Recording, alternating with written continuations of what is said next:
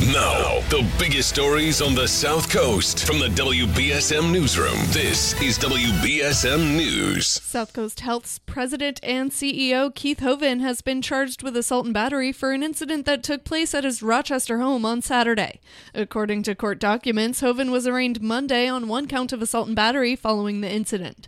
The alleged assault took place at his Mary's Pond Road home at around 10:20 p.m. on November 6th and involved a domestic dispute.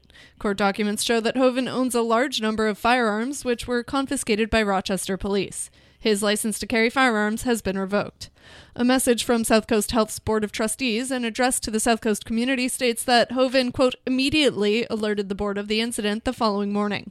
He is due back in court for a pretrial hearing on November 24th. It's life in prison for the New Bedford man convicted of first degree murder last month for the brutal 2018 slaying of Chantel Bruno. 50 year old Robert Viveiros will spend life in prison with no possibility of parole after a jury convicted him on October 29th of fatally stabbing Chantel Bruno more than three years ago, according to the Bristol County District Attorney's Office. Bruno was stabbed 49 times in the January 2018 attack, the culmination of an ongoing dispute between Bruno and Viveiros, her neighbor.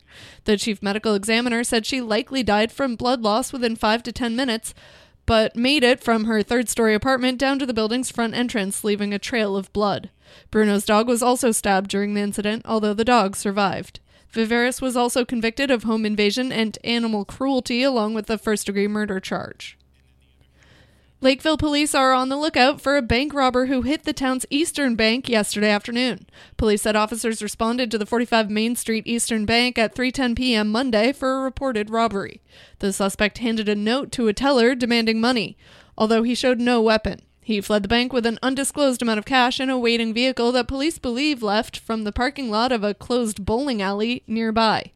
Police described the suspect as around six feet tall, dark skinned, and wearing a medical style mask, blue hooded sweatshirt, and blue jeans. Anyone with any information or who saw anything suspicious in the area is asked to contact Lakeville Police.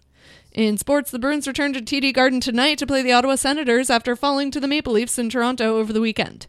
And the Celtics host the Toronto Raptors tomorrow night.